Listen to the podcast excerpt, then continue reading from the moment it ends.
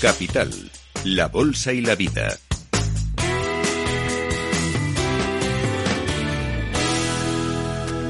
Añadamos un poco de inteligencia al debate sobre las pensiones. Es posible que se estén mezclando dos conceptos que deberían ser discutidos por separado. Uno es la sostenibilidad del sistema y otra es la revalorización, según el IPC, según lo que marca la ley. Bueno, instituciones prestigiosas están llamando la atención del gobierno y de los ciudadanos sobre cómo deberíamos enfocar este asunto que es capital de presente y de futuro, porque los pensionistas son una parte importante de la población, porque merecen toda la atención y porque eh, sus pensiones son pagadas con fondos públicos, son las cuentas del Estado y afectan al conjunto de la situación financiera del Estado. Vamos a tomar como referencia la aportación al debate que nos parece de gran valor, de enorme valor, de uno de los think tanks de más prestigio en España y en Europa, es FEDEA. Un trabajo que acaban de publicar eh, José Ignacio Conde Ruiz junto con Manuel Díaz Mendoza pone el dedo en la llaga y plantea una fórmula, una solución. ¿no? Hay veces que se plantean los debates solo con eh, desprestigio, con acusaciones, con frases fáciles y en otros casos se entra un poco más a fondo, con los argumentos, con un examen detenido, con profundidad en la cuestión, que es de, en lo que deberíamos estar, dada la delicadeza de lo que estamos hablando. Bueno, por los autores, eh, y vamos a entrar a fondo en ello, proponen de forma excepcional, o sea, esto es una excepción, sustituir la revalorización generalizada que marca la ley para todas las pensiones con el IPC por una especie de subida a la carta, según el tipo y la cuantía de la pensión.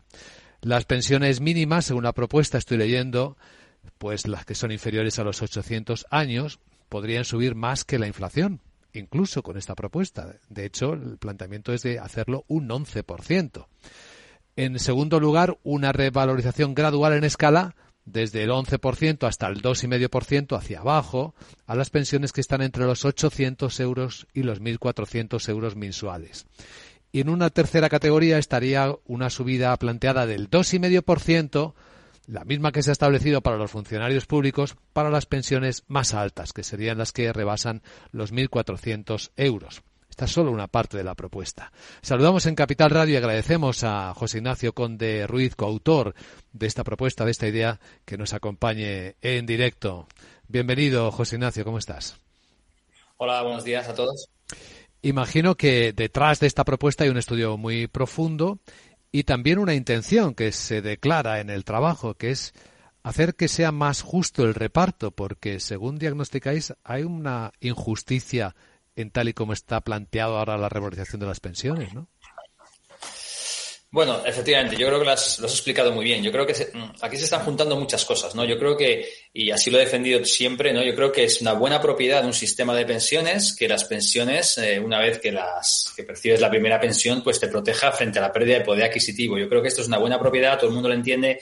Un jubilado se jubila con su pensión, no sabe cuánto va a sobrevivir y, sería ineficiente pues que cada vez pudiera comprar menos cosas pues porque bueno pues mm, sería algo que, no tiene que ser así, ¿no? Entonces, a mí esta me parece que es una, buena propiedad, que las pensiones eh, sean protegidas frente a la pérdida de poder adquisitivo. Lo que ocurre es que, y es aquí donde yo creo que discrepo un poco de, de, a lo mejor el debate más, más, más político, y es que esta situación es excepcional. Es decir, ahora mismo España es una economía que acaba de salir de, de una pandemia donde todavía no ha recuperado el nivel que teníamos de, producción que teníamos antes de la pandemia, se ha enfrentado a los efectos económicos de una subida de la energía provocada por, la guerra de Rusia y, eh, con consiguiente aumento eh, de la inflación. Y, por lo tanto la situación de este año es completamente excepcional porque la inflación está eh, elevadísima, está en el puede terminar la media del año del 8,5, ha llegado a estar en dos dígitos y por lo tanto un poco la, la sensación es que en esta situación excepcional y solamente este este, en situaciones como estas, pues el mecanismo de revalorización de las pensiones debería tener válvulas de escape, que es verdad que no lo tiene. Luego también podemos entrar, si quieres, a, debatir cómo debería ser este mecanismo, pero digamos que, que debería para atender a una situación como la actual. Y entonces aquí es donde hacíamos un poco esta propuesta, ¿no? Decir, bueno, es que las pensiones más bajas, las mínimas, por debajo de 800 euros al mes, pues realmente estos son los que realmente se sienten mucho más restringidos por, por la subida de los precios y por lo tanto aquí la subida incluso podría ser superior a la subida de la, de la inflación. Nosotros ahí proponíamos un 11%. Esto ya hace que con esta propuesta más del 52% de todos los jubilados ya tengan una pensión más alta de la que le está proponiendo el, el, gobierno, ¿no? Y luego el resto, pues sean tratados como el resto de salario de, los trabajadores, de los asalariados, dentro de un pacto de rentas que sabemos que, que va a funcionar para evitar los efectos de segunda ronda, con una subida como se ha planteado para los funcionarios públicos, bueno, bajando del 0, del 8,5 hasta el 2,5, pero ojo también, al igual que se le está pidiendo a los trabajadores, con una recuperación gradual en el tiempo, ¿no? Y esto tiene también la ventaja de que te permite eh, eh, liberar recursos. El ahorro, mm, según estimamos, podría estar en, unos 6.000 eh, millones al año, lo cual es una cantidad muy grande que se podría usar, desde mi punto de vista, a, otros colectivos que yo creo que lo, necesitan mucho más que, los pensionistas y que al final eh, te comes todo el margen fiscal disponible por, por, por, por, esta subida, cuando a lo mejor la podrías dedicar pues, a, pues, a políticas que pueden beneficiar a los jóvenes. Podemos empezar para empezar, ya podríamos dedicarlo a amortizar deuda pública, porque la gente se olvida que la deuda pública son facturas que tú le estás pasando a los jóvenes para que las paguen ellos más adelante. Pero si quieres, pues lo puedes emplear en mejorar la educación pública. A mí me parece que España no tiene un sistema educativo que le corresponde a un país industrializado y uno de los problemas, es verdad que hay otros que no tienen que ver con el dinero, pero también está los recursos que se emplean allí. Puedes utilizarlo para rentas de emancipación, para ayudar a los jóvenes a emanciparte, vivienda al alquiler, etcétera. Entonces yo creo que esto lo haría mucho más justo también intergeneracionalmente, pero como digo, digo, eh, atendiendo a la excepcionalidad del momento en el que estamos viviendo, que es el que no podemos olvidar, que la inflación está descontrolada y que por lo tanto las pensiones, al menos las más altas, deben entrar en este pacto de rentas. Pero hablemos, eh, José Ignacio Conde Ruiz, del mecanismo que podría hacerlo posible, porque tenemos una limitación, que es lo que establece la ley. Estamos hablando implícitamente de algo así como un pacto de rentas, ¿no?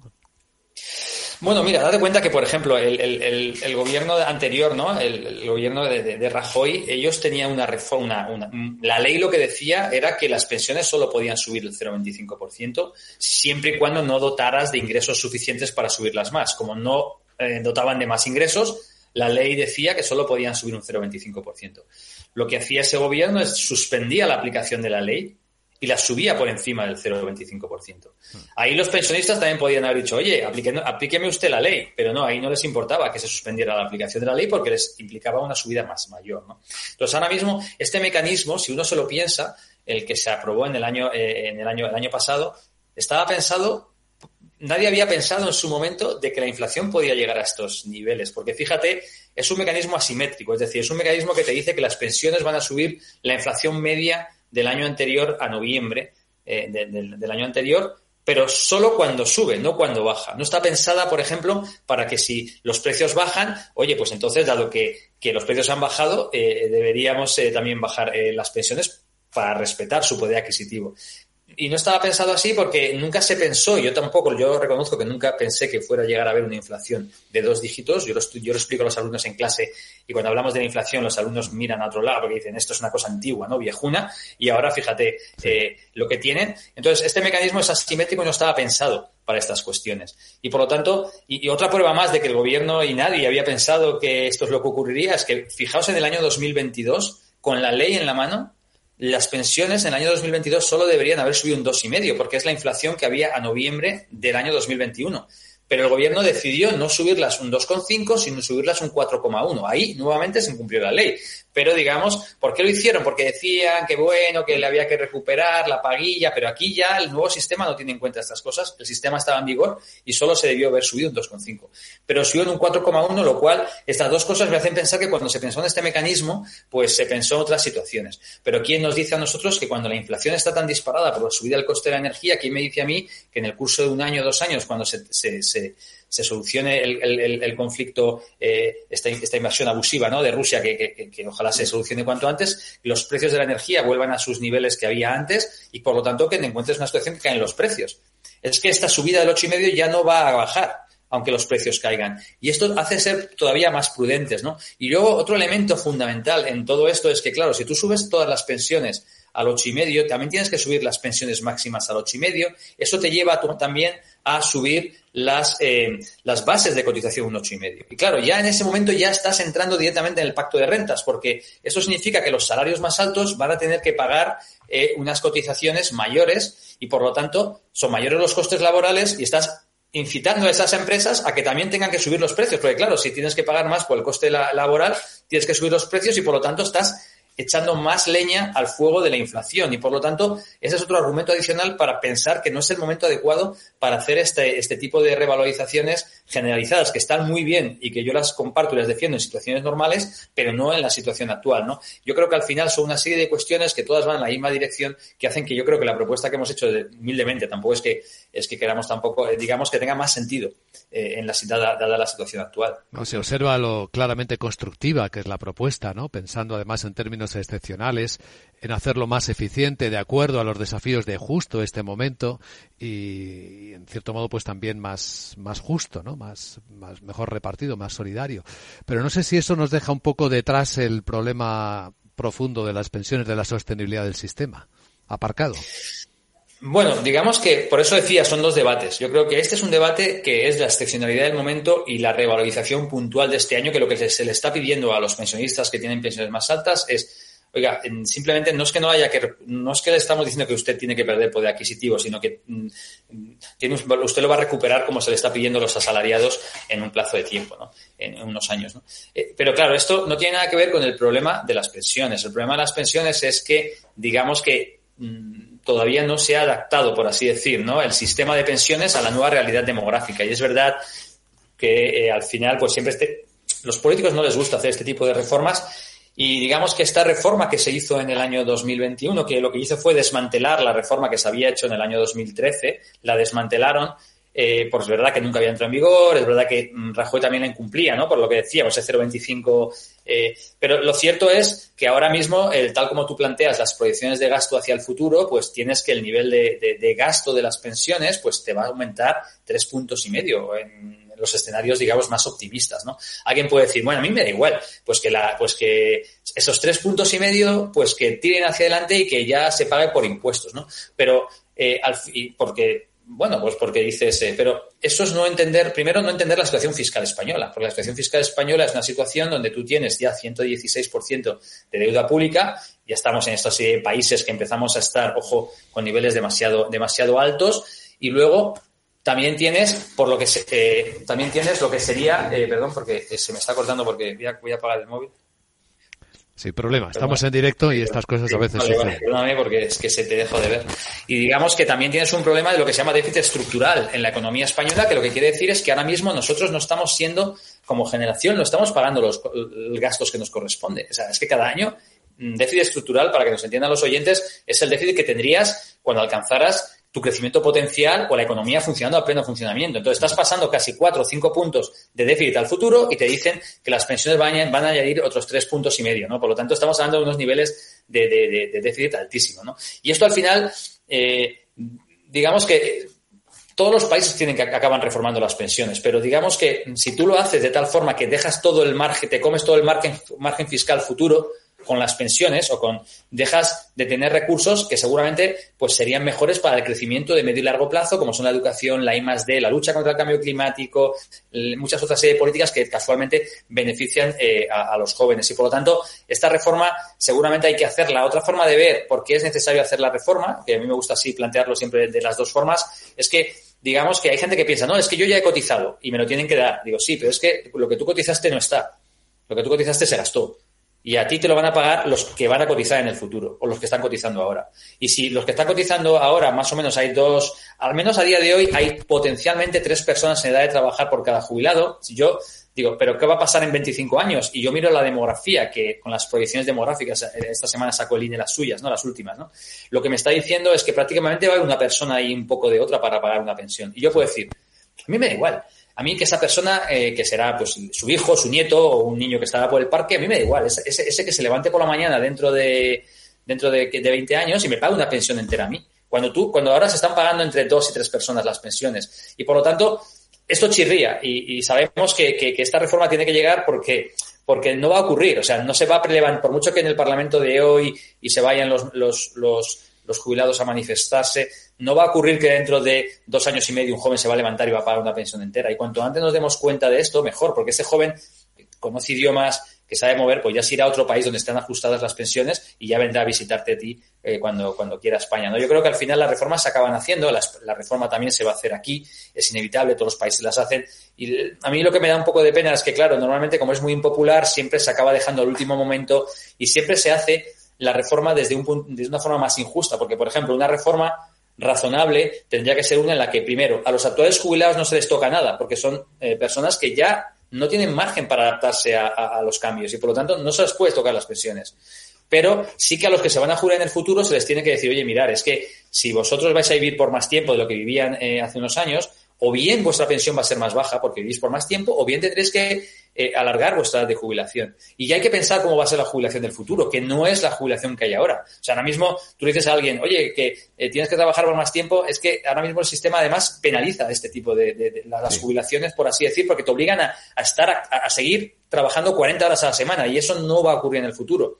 Las jubilaciones en el futuro van a ser como tú, en lugar de ser como ahora, que te acuestas eh, habiendo trabajado 40 horas y te levantas diciéndote, usted ya no puede trabajar, son cero horas, pues van a ser salidas graduales donde vas a compatibilizar la percepción de la pensión con el trabajo. Y ojo, esta salida no va a ser igual para todo el mundo, porque, claro, evidentemente hay profesiones más penosas y más físicas. Tú no le puedes decir a un bombero que tiene que seguir trabajando a tiempo parcial, por así decir.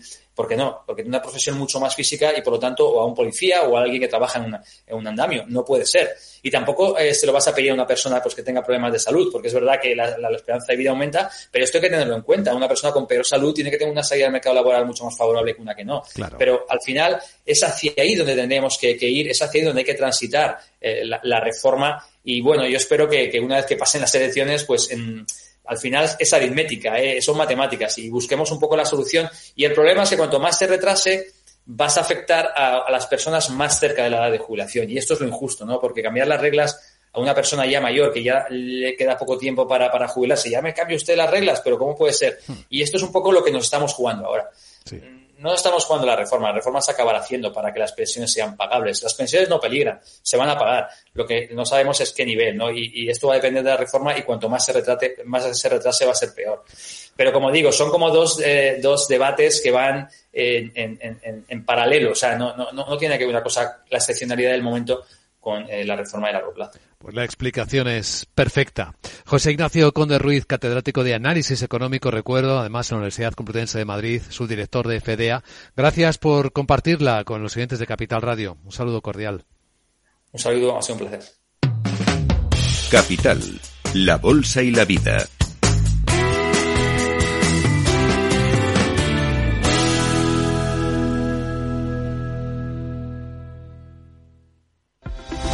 Invierte en los principales mercados globales, en más de 2.000 activos financieros, con la seguridad y confianza que te da el mejor broker del mercado. Eventos de trading mensuales, formación exclusiva con expertos de mercado, visítanos en nuestras oficinas de Madrid o en capex.com. Capex.com, la nueva forma de hacer trading. El trading implica un riesgo. En tiempos de incertidumbre, nuestra fortaleza es la estabilidad. En Nordea, pensamos que el equilibrio, la fiabilidad y la experiencia importan. Nuestra estrategia Stable Return muestra un sólido comportamiento en el largo plazo para sus inversiones. Invierta en estabilidad. Invierta en tranquilidad. Descubra más en nordea.es.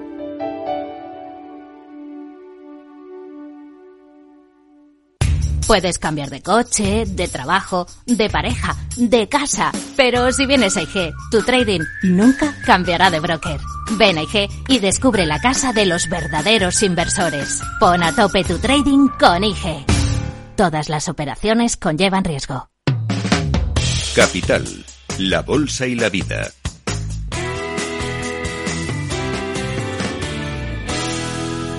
Escucha lo que viene en Capital Radio. Puedes escuchar de primera mano a los mejores eh, nombres, mejores actores en el mundo de la inversión. Y una de esas grandes gestoras internacionales es Bontobel Asset Management. Y aquí está con nosotros Ricardo Comín, su director de ventas en España. ¿Cómo está Ricardo? Buenos días. Pues encantado de estar con vosotros, un placer. Eh, bien, todo bien. Bueno, no sabes la cantidad de gente que empieza a preguntar por la renta fija, ¿eh? Eh, nos están preguntando mucho, sí. siempre me acuerdo de ti. Siempre que alguien pregunta por la renta fija, me acuerdo de Ricardo. Me acuerdo de Bontobel porque hace tiempo que ya nos dices que viene el momento. Efectivamente. No, tengo amigos que me dicen, qué pesado eres con la renta fija. O sea, que... Pero por algo será, ¿no? Sí, sí, sí. sí. O sea, está, está claro que ha, sido, ha habido épocas complicadas en la renta fija, más que nada, no por, no por, no por rentabilidad, porque la rentabilidad final ha, sido, ha venido siendo buena, pero, pero el, el, el modelo básico de la renta fija, que era un buen cupón, una buena un buen retorno, una tasa interna de retorno interesante, sentarte sobre él y conseguir lo que los anglosajones llaman carry, eh, eh, eso se estaba agotando porque no había no había grandes cupones, no había grandes diferenciales, no había yield en general o tires. Eh, ahora sí que la, sí que las hay. Entonces, además las hay como hacía muchísimo tiempo que no las había. Entonces, bueno, siempre hay que sacar el lado positivo ¿no? de, las, de la parte negativa. Y hemos tenido un año muy difícil, pero nos está llevando a, a, a, la, a, la, a la situación de poder construir una cartera de renta fija muy positiva. Pero aquí es donde hay que trabajar, ¿no? En la selección de activos, porque hablar de renta fija es como hablar de renta variable, es hablar del planeta, del universo. Hay que seleccionar bien, supongo. Yo creo que de hecho la renta fija es mucho más variopinta que la renta variable. O sea, la renta variable al final hablas de zonas geográficas hablas de, zonas sectoriales, pero en la, dentro de la renta fija hay diferentes tipos de activos. Eh, no es lo mismo, pues yo que sé, un bono alemán que comprarte un, un, eh, un Evergrande, ¿no? Deuda de Evergrande de China, ¿no? O sea, no tiene nada que ver. O sea, son cosas completamente diferentes y a todo se le llama renta fija. Por eso muchas veces cuando dicen la renta fija no está bien, está mal. Bueno, ¿qué renta fija? Eh, no, no, a ver, sería, hay que ser un poquito más precisos. Y nosotros en general todo se ha ampliado, los tipos están más altos, eh, con lo cual en, en, general todo paga más. Pero en cuanto a riesgo-beneficio, eh, nosotros eh, vemos en Bontobel como más positivo en la parte de renta fija corporativa tanto europea como americana. Lo malo de la americana es que al invertir en dólares para el inversor en euros, pues a lo mejor no merece tanto la pena, eh, con lo cual nos deja casi con la renta fija corporativa europea. Y estamos viendo tires muy interesantes. Ahora hablamos más de, la, de, este, de estos activos, de la renta fija corporativa, de los bonos eh, de empresas europeas. Pero antes, si te parece, Ricardo, hablemos del escenario. Vienen más subidas de tipos de interés. Estamos en inflación. ¿Cómo juegan estas inversiones en este escenario? Bueno, hemos jugado como hemos podido, porque de hecho eh, no vamos a, a, ocultar la realidad. La realidad es que eh, ha sido el peor escenario de renta fija de los últimos 50 años, que se dice pronto. Ha sido un escenario, un escenario derivado de lo que hemos vivido los últimos 10, tipos muy bajos, tipos negativos, ayudas masivas por parte de los bancos centrales en la compra y en la liquidez de la renta fija y tarde o temprano el grifo se iba a cerrar y siempre íbamos a volver a tipos más o menos eh, normales. Si encima eh, tenemos un, em, un, elemento que a los bancos centrales les está empujando, como hacía mucho que no empujaba, que es la inflación, pues no queda más remedio que acelerar ese proceso que ya se podía prever o que por lo menos no, a lo mejor no iba a ser tan agresivo. Eh, pero han visto venir, y de hecho han tardado en, verlo venir, pero como ellos también todos los eh, elementos que, trabajamos en el sector financiero, eh, quisimos pensar que iba a ser una inflación momentánea y finalmente no fue momentánea, sino que ha, durado más tiempo. Entonces, bueno, hay que subir rápidamente los tipos, hay que enfriar la economía, hay que tratar de parar los, eh, la inflación y además tienes que cargar tus alforjas para el viaje que viene con todo el alimento que puedas y esos son tipos altos para que cuando las cosas se pongan feas puedas volver a bajar.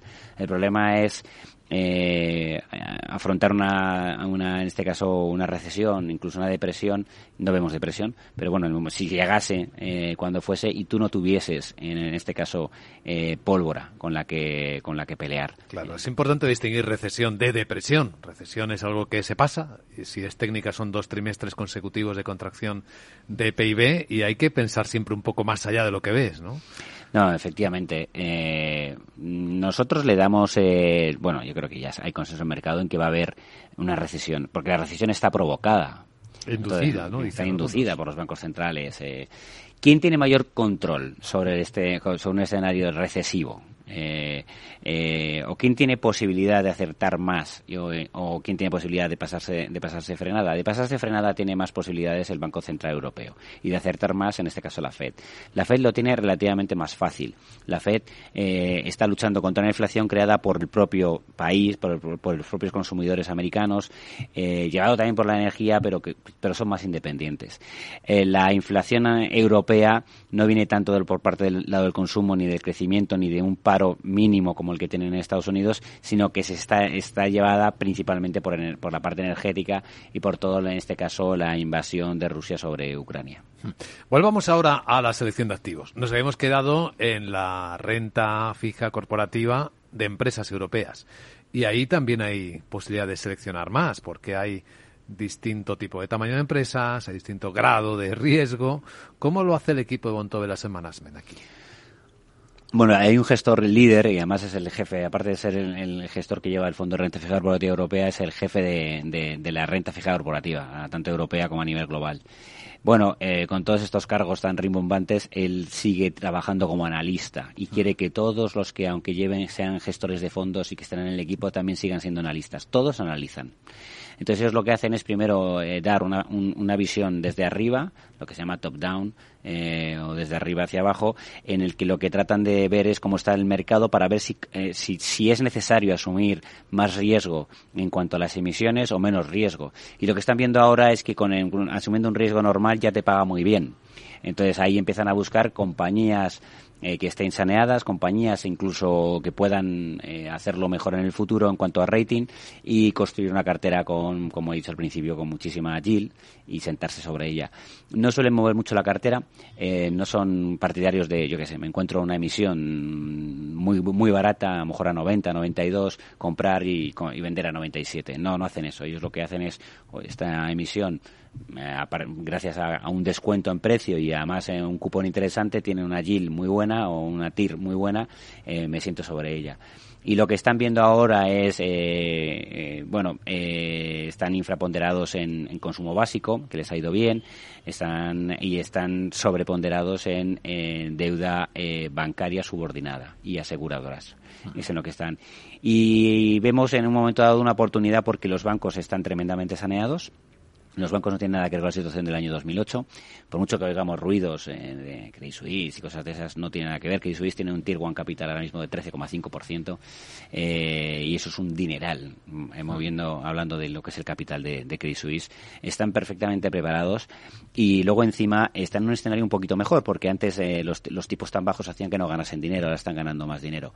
Eh, entonces, bueno, eh, se están viendo obligados eh, lo que es la deuda perpetua por una confusión que sería un poco largo de explicar en cuanto a, una manera de entender la deuda perpetua, eh, están viéndose obligados a pagar tires muy altas y te puedes aprovechar de, esa situación. Luego hay otras situaciones, hay otros sectores en el mercado eh, que también están pagando eh, de manera interesante y, y, efectivamente están comprando nombres. Bueno, los inversores institucionales han captado el mensaje clarísimamente. Los particulares se preguntarán, bueno, ¿qué tipo de fondos de inversión? ¿Cómo se llaman esos fondos que invierten en este tipo de, de empresas de las que estás hablando? Bueno, el, el fondo que estoy describiendo con todo esto, eh, o el que tengo en mente, se llama Eurocorporate, eh, Eurocorporate Bond.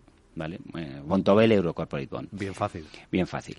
Eh, es un fondo que el gestor entró con nosotros en el año 2010, eh, lleva ya 12 años con nosotros, ha recibido, Refinitiv lo consideró el mejor fondo de la década pasada, con lo cual lo ha hecho tremendamente bien y luego, sobre todo, eh, tiene una cualidad eh, el gestor que es eh, esa parte, esa visión macro que, que he descrito antes, le hace que cuando las cosas se ponen feas, él suele proteger la cartera. y ahora está en un escenario como si dijésemos agresivo, está de beta un poquito por encima de uno. Cree que merece la pena. ¿Y cree que merece la pena por los descuentos tan fuertes que ha habido en precio? La, renta fija corporativa ha perdido este año en torno al 17-18%, dependiendo de lo que, de lo que estemos hablando, eh, y esos son unos descuentos eh, brutales. Y luego, por otro lado, eh, los tipos lo que están haciendo eh, los, bancos centrales es anunciar lo que viene por delante y prácticamente ya está anunciado lo que van a hacer. Eh, hay un poco más de interrogante en la parte europea, es cierto, por lo que he dicho, porque no es una no es algo que puedan controlar eh, al, ver un factor exógeno como es eh, la, energía pero pero estamos muy cerquita de si nos habíamos marcado 4.25 4.50 en la Fed o un 3.25 en, en, el Banco Central Europeo pues los anuncios que hay de subidas de tipos te dicen que en enero febrero hemos llegado a ello eh, la curva también te está avisando de que efectivamente ya empieza a estar eh, descontando que se cumple todo ese escenario y que a partir de ahí lo más normal es que frenen, a no ser que volvamos otra vez a ver inflaciones disparadas. Pero las inflaciones eh, en, en, Estados Unidos, las diferentes rangos de inflaciones por, por activos o por, en este caso, componentes de la economía, empiezan a tener una pequeña curva hacia abajo, empiezan a bajar. Y eso es lo que querían ver los bancos centrales. Lo que querían era ver como no quiere decir eh, que porque esté la, inflación solamente al 7, que es una barbaridad, eh, vayan, a, vayan a parar. No, eh, quiere decir que lo que están viendo está al 7 porque viene del 10, es decir, la tendencia es hacia abajo y entonces se pueden permitir frenar un poquito en esa, en esa escalada. Pues esto es lo que nosotros queríamos ver. Si esto es lo que viene, cuál es la idea de inversión que puede adaptarse al escenario para aprovecharlo. Y agradecemos mucho a Ricardo Comín, director de ventas en Bontovelas Management, que nos lo haya contado en primera persona. Gracias, Ricardo. No, gracias a vosotros, como siempre, por invitarnos. Un saludo. Capital, la bolsa y la vida.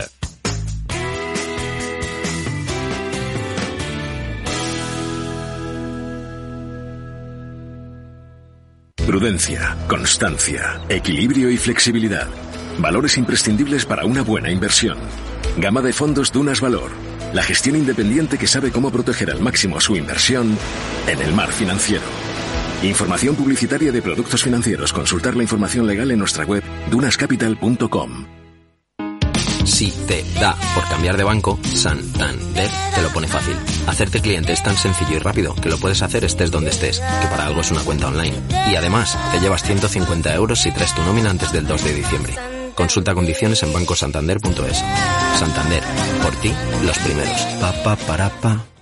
¿Busca una plataforma de trading potente? Con CMC Markets tendrá herramientas de trading de nivel institucional en sus manos, con más de 115 indicadores técnicos, osciladores, agenda macro, análisis fundamental de Morningstar. Descubra todo lo que necesita nuestra plataforma de manera gratuita. Opere con el mejor. Pruébelo sin compromiso con una cuenta demo. Entre en cmcmarkets.es o llame al 911 140 700. CMC Markets. Más de 30 años su broker online de confianza. Los CFD son instrumentos complejos y están asociados a un riesgo elevado de perder dinero rápidamente debido al apalancamiento. El 78% de las cuentas de inversores minoristas pierden dinero en la comercialización con CFDs con este proveedor. Debe considerar si comprende el funcionamiento de los CFDs y si puede permitirse asumir un riesgo elevado de perder su dinero. En estos tiempos que corren hacer proyecciones o pronósticos en economía es una decisión de alto riesgo dado que hay que revisarlos continuamente. Los eventos inesperados, la rapidez con la que se mueven las cosas, nos hace muy difícil pensar en cómo va a ser el futuro. Pues aún así, nuestro invitado se ha atrevido a realizar un trabajo muy completo, una mirada muy profunda sobre cómo imagina que es el futuro de la prosperidad, cómo están haciendo una nueva economía. Nuestro invitado es José Moisés Martín, es economista, es especialista en economía internacional, también en digitalización y en sostenibilidad. Ha sido consultor del Consejo de Europa, de la OIT, de la Organización Internacional del Trabajo y de la Comisión Europea. Colabora con medios de comunicación, es miembro del Consejo Asesor de Asuntos Económicos del Ministerio de Asuntos Económicos y Transformación Digital del Gobierno de España y uno de los fundadores del colectivo Economistas frente a la crisis es parte de la red de expertos conocidos como los 100 de Cotec, de la Fundación Cotec para la Innovación y también socio director de Red to Red, una firma especializada en políticas públicas. José Moisés eh, Martín Carretero, ¿cómo estás? Bienvenido a Capital Radio. Muchísimas gracias, encantado de estar aquí. Pues eh, llama la atención el atrevimiento, por una parte, de asumir este riesgo de imaginar cómo es el futuro de la prosperidad y sobre todo el valiente ejercicio, en la propia introducción reconoces que en este contexto pues te debates en una contradicción, la que sentimos todos, ¿no? Entre los avances históricos en materia de bienestar social y de progreso tecnológico y la percepción de que nos estamos abocando inexorablemente al colapso ambiental, a un mundo caliente, a una pesadilla tecnológica o, o a la quiebra social. Aún así intentas transmitir una mirada optimista porque confías en nosotros, en las personas. Bueno, yo creo que efectivamente el libro parte de esta contradicción, parte de la contradicción entre esta sensación de, digamos, de agobio o esta sensación de eh, inevitabilidad de algún tipo de catástrofe, ¿no? O de, o de una, una mala situación, ¿no? Que está, que está nublando nuestras expectativas.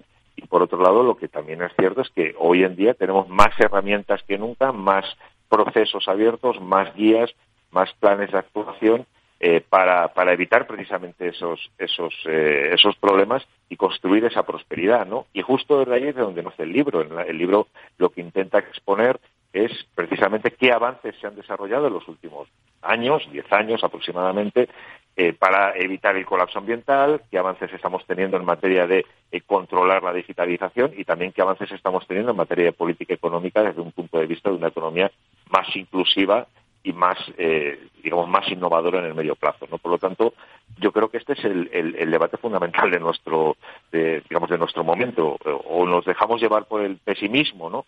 que todas las tendencias nos llevarían en esa, en esa dirección y yo creo que hay que ser honestos y, plantearlo así, o activamos estas herramientas que ya tenemos, estas palancas de cambio, las activamos para construir un futuro en el cual el progreso pues siga siendo una variable importante y no y no algo que digamos sea del pasado, sino que también sea del futuro. Mm, el avance es indiscutible, como bien documentas en, en el libro, pero en esta nueva economía estamos en un, en un contexto, eh, José Moisés, de fragmentación frente a la unidad previa, ¿no? Cuando vivíamos en un mundo en el que la globalización parecía dominar y, y nos interrelacionábamos mejor. Ahora nos regionalizamos y nos cuesta encontrar unidad de respuesta en casi todo. De hecho, los países se polarizan.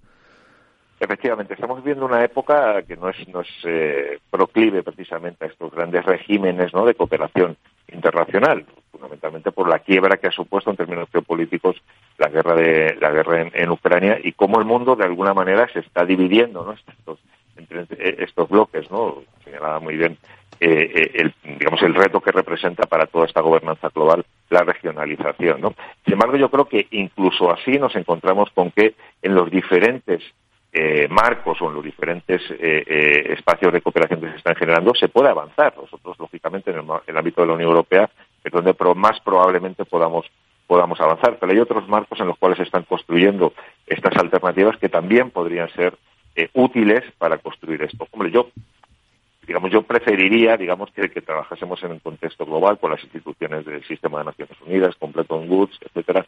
Pero si no se da la situación, yo creo que aún así, a nivel de eh, diferentes eh, áreas geográficas, a nivel de diferentes procesos de integración, también podemos avanzar, avanzar. ¿No contemplas en ningún caso, eh, José Moisés Martín, un escenario quizás que incluya algo de reseteo, de catarsis, tomando como referencia el problema que representan ahora las instituciones nacidas de la posguerra, de Bretton Woods. Tenemos un Consejo de Seguridad de Naciones Unidas en el que un país con derecho a veto, que es agresor en este momento bélico, pues impide, eh, neutraliza el funcionamiento de estas organizaciones. No, no, no, lo contemplo por una sencilla razón, porque yo creo que en el mundo en el que vivimos ahora sería prácticamente imposible construir un sistema de seguridad global, un sistema con todos sus defectos, ¿eh? Pero un sistema de seguridad global, un sistema de salvaguarda de determinados derechos humanos, etcétera, eh, como el que se construyó en la posguerra mundial. ¿no? Yo creo que si en estos momentos tuviéramos que empezar de cero o abrir, digamos, una gran reforma del sistema de Naciones Unidas eh, o, de, la gobernanza económica internacional, probablemente los resultados no fueran no fueran los, deseados. ¿no? Sí ha puesto, pues claro, apuesto por, por sucesivas reformas. Yo creo que efectivamente, sobre todo las instituciones financieras, el Fondo Monetario Internacional, el Banco Mundial, están, digamos, con, una agenda de reforma importante. Eh, el propio sistema de Naciones Unidas está reflexionando, la propia Unión Europea de manera permanente, ¿no?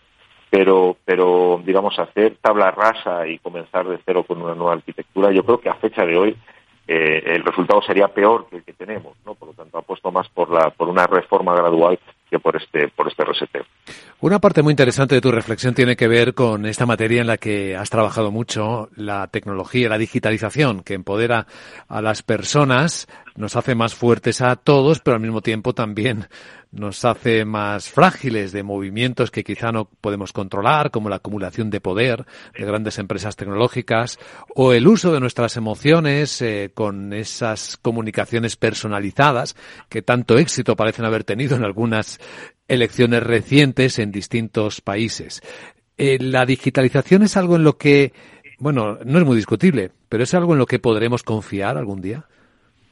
Yo espero que sí. Aquí el problema que hemos tenido es que la innovación tecnológica ha ido por delante de la regulación y nos hemos encontrado con que los, eh, la regulación que teníamos pensada para un mundo analógico no está sirviendo para, el mundo digital. ¿no? Y es ahora que se están empezando a dar pasos en los últimos años sobre, eh, digamos, cómo controlar los algoritmos, eh, sobre la, privacidad de nuestros datos, etcétera, ¿no? De tal manera que incluso hay países, en España se ha hecho de manera declarativa, ¿no? Pero la Unión Europea también está avanzando en su propia concepción de esto y las Naciones Unidas también, que están empezando a plantear la necesidad de construir verdaderos derechos digitales, ¿no? En el sentido de tener derecho a la intimidad, a la no manipulación por parte de los algoritmos, a, la protección de nuestros datos, que es donde probablemente más hayamos avanzado. Por lo tanto, mi sensación es que si somos capaces de construir este, esta arquitectura institucional que acompañe a la digitalización, vamos a tener una digitalización que va a ser, digamos, va a estar centrada en las personas y va a ser próspera y nos va a dar prosperidad, ¿no? Si no somos capaces de construir esta institucionalidad, si no somos capaces de construir este régimen regulatorio y estas instituciones que de alguna manera enmarquen el poder de, las grandes eh, de las grandes compañías multinacionales eh, digitales, pues probablemente eh, vamos a vivir una época complicada, ¿no? Por lo tanto, yo pongo todo el peso ahí en, cómo van a funcionar las instituciones, cómo las instituciones pueden hacer una buena lectura del potencial que tiene la digitalización para generar prosperidad y cómo podemos eh, digamos, establecer esta regulación que nos termine protegiendo al tiempo, lógicamente, que no mata la innovación. Esto es probablemente la gran, eh, digamos, el, gran eh, dicotomía que tenemos que terminar de resolver. ¿no? Otras sociedades lo tienen resuelto. En Estados Unidos han apostado por la innovación, China de alguna manera también, pero el modelo europeo, que es un modelo basado en derechos, tiene que, tiene que construirse precisamente atendiendo a esa, a esa tradición. Hablemos del horizonte que observamos o que intentamos construir y dibujar la Agenda 2030, los ODS, los Objetivos de Desarrollo Sostenibles. Tenemos la impresión, muchos ciudadanos, que todo está saltado por los aires, primero por la pandemia, luego por los malos datos que nos muestra la marcha acelerada del cambio climático y ahora con la crisis energética, que nos hace quemar carbón ante el miedo de pasar frío este invierno. Estamos en un momento un poco delicado, ¿no? Sí, yo, yo creo que es justo reconocer que, a partir de la pandemia muchos, muchos de los indicadores de progreso que teníamos garantizados en términos de progreso, en términos de, pobreza mundial, en términos de salud, etcétera, se han visto, se han visto, han visto un importante retroceso, ¿no? Estamos hablando ahora de que eh, hemos hemos perdido como unos cuatro años en materia de reducción de la pobreza de la pobreza mundial, ¿no? En, los últimos en los últimos eh, los últimos dos años hemos perdido, nos hemos ido otra vez, digamos, al 2014 o al 2015 en, materia de cambio climático no tenemos mucho que aportar porque efectivamente está siendo está siendo así y la crisis del petróleo, la crisis del, gas, lo que están haciendo precisamente es que volvamos a reconsiderar nuestras opciones de política energética. Sin embargo, yo añado dos elementos, no, sobre todo en esta última parte. Si la Unión Europea hubiera cumplido, hubiera sido más ambiciosa en su política de energías renovables eh, en el último decenio, probablemente la guerra no tendría los efectos que está teniendo. ¿no? Por lo tanto, yo creo que hay un elemento, eh, digamos, de pensar también un poco en el, en el medio y largo plazo, saber que todavía estamos a tiempo de, hacer un salto cualitativo en el cumplimiento de algunos de estos objetivos, particularmente en el de la descarbonización, pero también, como decía, en el ámbito de la lucha contra la pobreza o en, o en otros objetivos, que me hace pensar que si activamos estas energías, si activamos estas, estas herramientas, podemos cumplir podemos cumplir gran parte de los objetivos. Eh, por lo tanto, creo que efectivamente hay que reconocer ese, ese retraso o, esa, o ese parón que están representando estos dos años, pero no debemos o no deberíamos eh, tirar al niño con el agua, ¿no? como, como se suele decir, y, e intentar recuperar esta agenda para, para garantizar estos objetivos y esta prosperidad sostenible en el medio plazo. Y en el lado privado, creo, por lo que he leído en el libro, que observas las transformaciones que viven las empresas privadas como una casi una revolución, ¿no? Donde están cambiando tantas cosas, pero es tan profundo el cambio, se, ve ya alcanzando al tejido empresarial en su conjunto. Bueno, yo creo que esto sí que es cierto que desde la pandemia se ha notado muchísimo, ¿no? Cierto, una gran irrupción de toda la, digamos, de, de, de conceptuar las empresas como ah, algo más que máquinas de hacer beneficios, ¿no? sino que también tienen una función en la sociedad, en la comunidad con respecto al medio ambiente, esto que llamamos el capitalismo de stakeholders, ¿no? que lo, lo puse en el Model for Economic Mundial. Yo creo que está, que está calando, lo que pasa es que todavía no está del todo construido. Tenemos un problema sobre todo en cómo estas intenciones, en muchas medidas son intenciones eh, pues muy loables y que tenemos que, saludar, se convierten en una materialidad concreta, ¿no? Es decir, serán actuaciones. Y ahí se están dando algunos pasos importantes, ¿no? En términos de estandarizar, por ejemplo, las métricas que permiten medir cuáles son los impactos eh, ambientales y sociales de las empresas. Esto cada vez está más demandado por el mercado, o sea, las propias, muchísimos inversores lo están reclamando ya muchísimas empresas y esto es uno de los motores de cambio que estamos produciendo, pero también la regulación está haciendo. O sea, ahora mismo la Unión Europea está trabajando en diferentes directivas para garantizar que los hechos y los discursos en materia de sostenibilidad empresarial van en la misma dirección. ¿no? Por lo tanto, quizá, no sé si tanto como una, una revolución eh, en el sentido más profundo del término, pero sí creo se está produciendo un cambio sustantivo en cómo las empresas se ven a sí mismas dentro de la sociedad. Y eso yo creo que es un cambio muy positivo. Y las personas, José Moisés, ¿somos conscientes del poder que tenemos con nuestras decisiones y nuestros hábitos para cambiar o mejorar el mundo, incluso para protegernos y parar el efecto de los males de los que estamos hablando? Bueno, yo, yo diría que sí, ¿no? Precisamente esta es, esta es la idea también que está de fondo en el, en el libro, ¿no? El problema es que si las personas perdemos la esperanza, todo vale. Y yo creo que tenemos que recuperar la esperanza en que somos capaces de construir un mundo mejor para nuestros hijos y para los, nuestros nietos, ¿no? Y, y tomar esa conciencia también es tomar la responsabilidad de actuar, ¿no? Uno no tiene nada que hacer, digo, no hay nada que hacer porque el mundo eh, se va, se va, digamos, a la ruina, pues entonces lo que tengo que hacer es protegerme yo y disfrutar yo. Pero si tenemos la conciencia de que efectivamente podemos eh, sobrepasar estos momentos de crisis y mirando a largo plazo podemos construir una economía más próspera, más inclusiva, más sostenible, eh, en sociedades mejores, al tener esta percepción y al, y al, recuperar esa esperanza también recuperamos una responsabilidad, que es la de actuar con nuestro voto, con nuestro consumo, con nuestras decisiones, con nuestro sentido crítico para construir esta para construir este proyecto. Y por lo tanto yo creo que eh, el enemigo fundamental que tenemos ahora mismo es casi la, la desesperación, ¿no?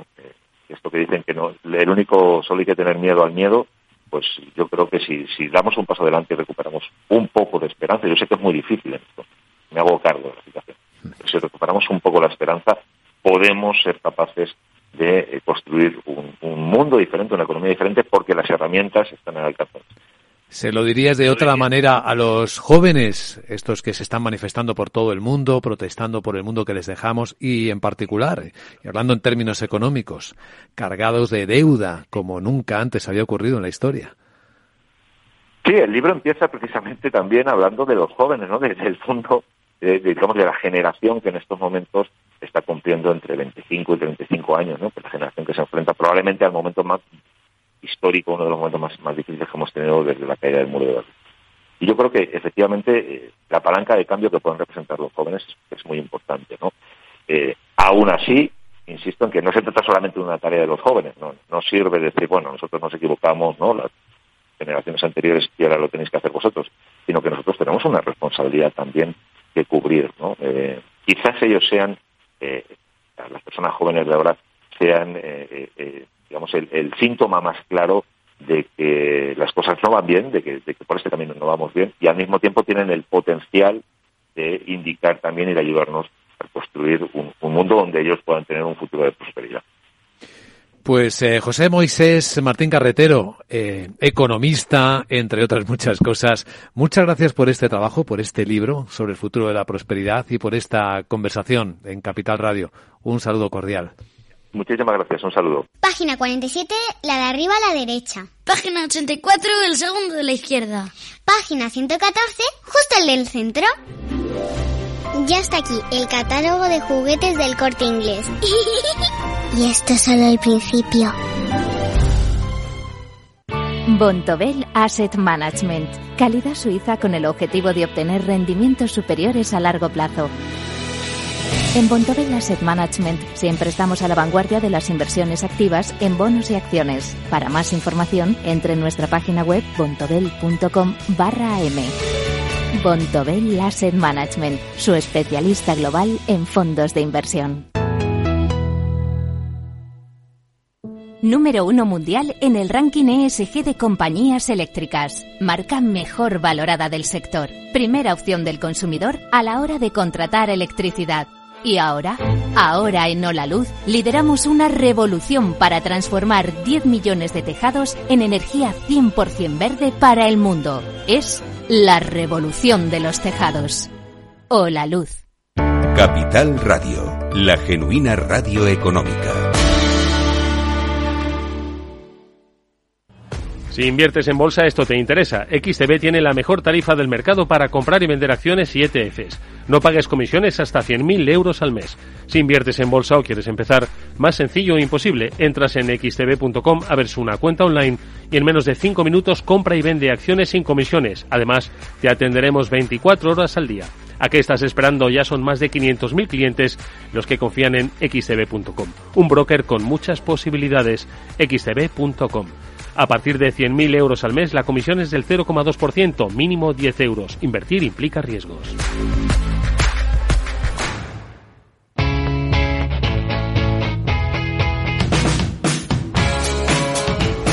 La economía despierta. Capital Radio.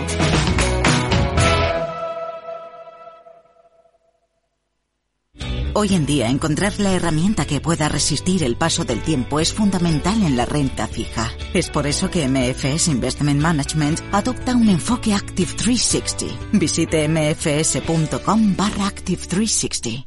Conoce Cuchabank, el banco que firma la mitad de sus hipotecas por recomendación de sus clientes. Consúltanos directamente. Cuchabank, tu nuevo banco. Más info en cuchabank.es. ¿Nuevo invirtiendo en bolsa o ya eres todo un experto? Lo mejor en cualquier caso es hacerlo con XTB, tu broker. Compra acciones y ETFs de cualquier mercado y sin comisiones hasta 100.000 euros al mes. Accede además a la mejor formación en español. Entra en xtb.com, la inversión pensada para todos. A partir de 100.000 euros al mes, comisión del 0,2%, mínimo 10 euros. Invertir implica riesgos. ¿Sabes qué pueden hacer por ti los servicios?